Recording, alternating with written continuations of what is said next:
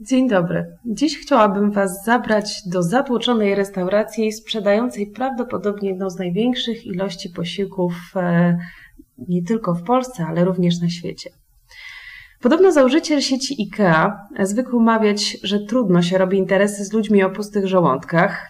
Coś w tym jest, może dlatego wraz z ogromem produktów dostępnych w jego sklepach prężnie funkcjonuje obok e, restauracja.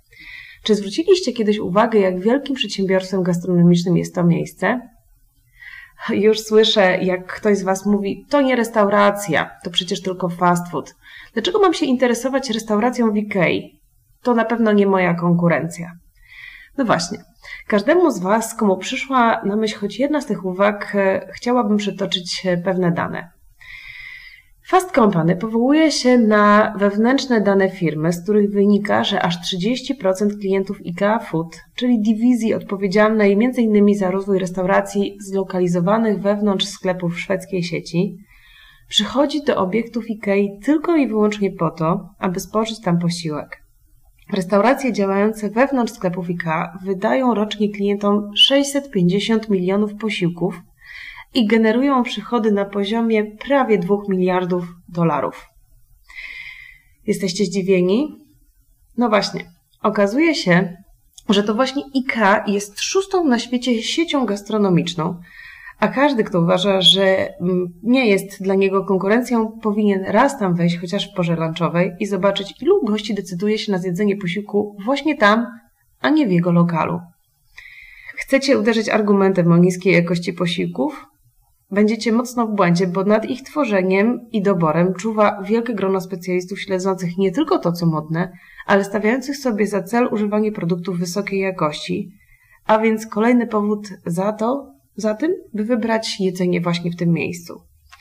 No właśnie, dorzucamy do tego sprawną usługę, ceny, z którymi Wam osobiście będzie bardzo ciężko walczyć, chociażby ze względu na ilość sprzedawanych posiłków i możliwość negocjacji z dostawcami, a także wiele udogodnień zarówno dla pracowników, którzy mają mało czasu w porze na lunch, albo rodzin z dziećmi.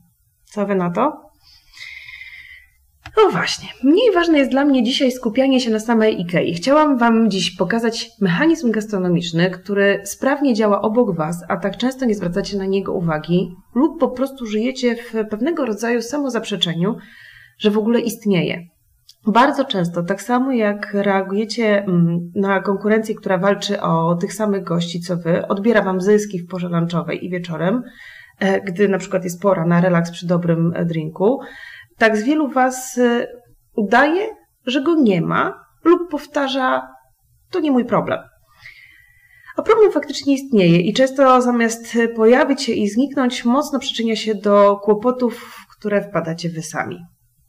Warto zatem pamiętać, że konkurencja to nie jest rodzaj niewidzialnego zła, ale właśnie taki mechanizm, któremu trzeba się przyglądnąć i od którego trzeba się również sporo nauczyć.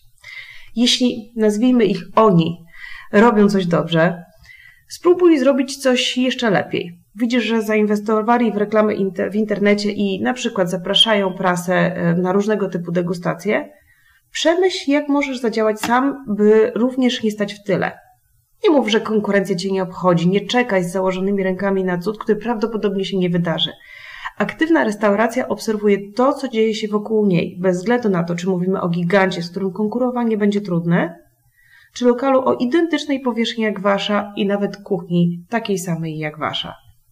Obserwowanie otoczenia to też pewnego rodzaju uważność na nowy plac zabaw, na nowe biuro, które pojawiło się niedawno i niezbędna i szybka reakcja w postaci dopasowanej do potrzeb gości oferty. Pamiętajcie również o tym, że mm, życie w symbiozie z konkurencją może pomóc każdemu z Was.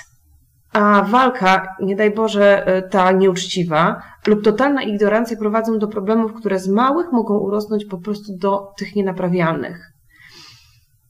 Rozglądnijcie się, jak e, wygląda to, co dzieje się wokół Was ile otworzyło się nowych miejsc, czy pojawiły się jakieś ciekawe lokale.